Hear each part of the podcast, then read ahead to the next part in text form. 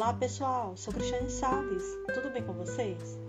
Hoje eu vou contar uma história verídica e visando preservar a identidade dos personagens, estarei usando o nome fictício.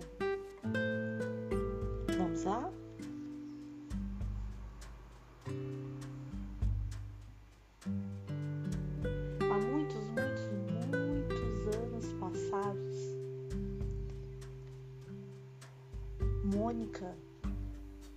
Uma jovem sonhadora, tinha muita vontade de seguir seus estudos. Concluir o seu ensino fundamental, ensino médio, ingressar numa carreira superior para poder trabalhar e ter o seu dinheirinho para realizar muitos sonhos, como viagens, ter a sua casinha, o seu meio de transporte mas infelizmente a sua família é muito humilde.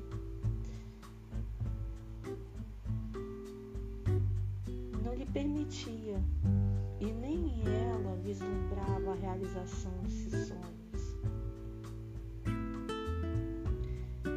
Mônica, jovem, casou-se, construiu família. Seu esposo também, uma pessoa muito simples, não estimulava e não queria que Mônica continuasse seus estudos. As crianças pequenas, Mônica não tinha condições de continuar os estudos, nem a sua família lhe dava apoio, nem seu esposo. As crianças cresceram, começaram a frequentar a escola surgiu uma oportunidade de trabalho para Mônica. Seu esposo estava desempregado e a instituição da escola, sensível com a necessidade daquela família, resolveu admitir os dois. Mônica e seu esposo trabalhavam na limpeza e ela, muito dedicada, fazia o seu melhor.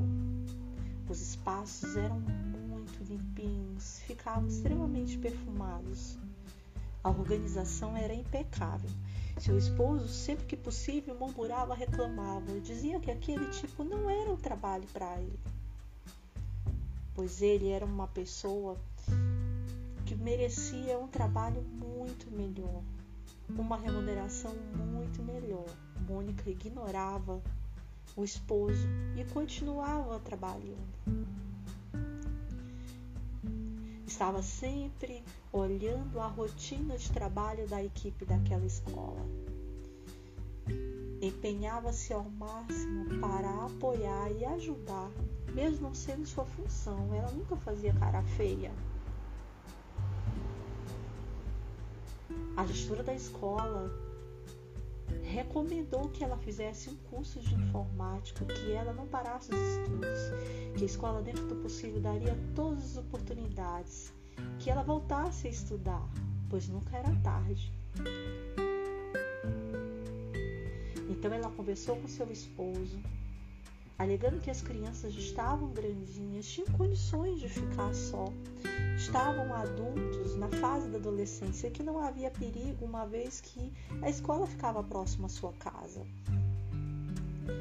Que seria importante que os dois retornassem aos estudos, pois poderiam surgir oportunidades melhor de trabalho, uma vez que ele não estava satisfeito com a profissão desempenhada. Foi aí que ele concordou. Então os dois voltaram a fazer supletivo. Ela muito dedicada, muito esforçada, ele sempre murmurando. Nada estava bom. Surgiu uma oportunidade na secretaria da escola, pois um dos profissionais adoeceu e precisava de alguém temporário como Mônica tinha um curso de informática, aproveitou a oportunidade e foi admitida. Fez um trabalho de excelência e foi contratada por tempo indeterminado. Saindo da função de limpeza, atuou na função da secretaria escolar como apoio.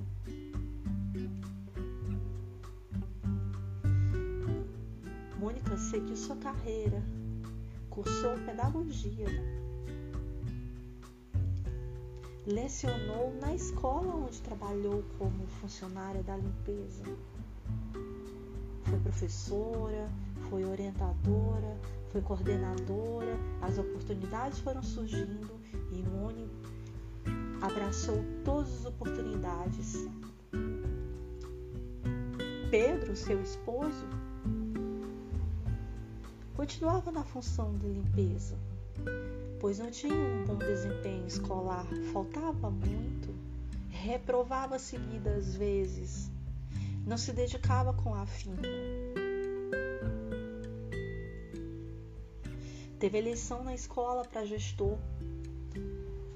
Lá estava Mônica, aclamada por todos. Pais, alunos, equipe de apoio, equipe da limpeza e a comunidade que conhecia o caráter de Mônica.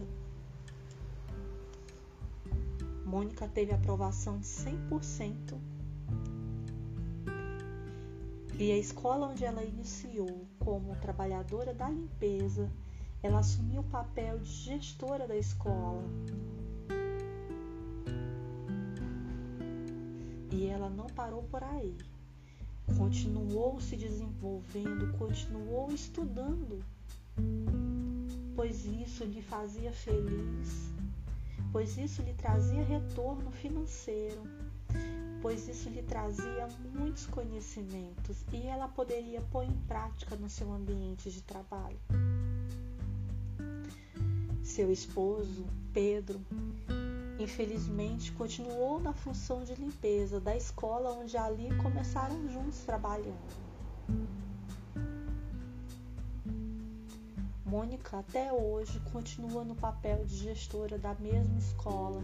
Muitos anos já se passaram Muitas crianças entraram, saíram e hoje são profissionais do mercado. E sempre lembram do bom exemplo de Mônica. Não esqueçam, sempre há uma nova chance. Não desista. Se a vida ainda não floriu para você, ela vai florir. E em breve você vai ter um lindo jardim mas para isso você precisa regar. Você precisa fazer a sua parte. Não espere a vida dar todos os dias oportunidade. Todos os dias o sol nasce lindo e a lua vem. Não murmure, não reclame, não faça como Pedro. As oportunidades vinham e Pedro não abraçou. Pedro não aproveitou essas oportunidades.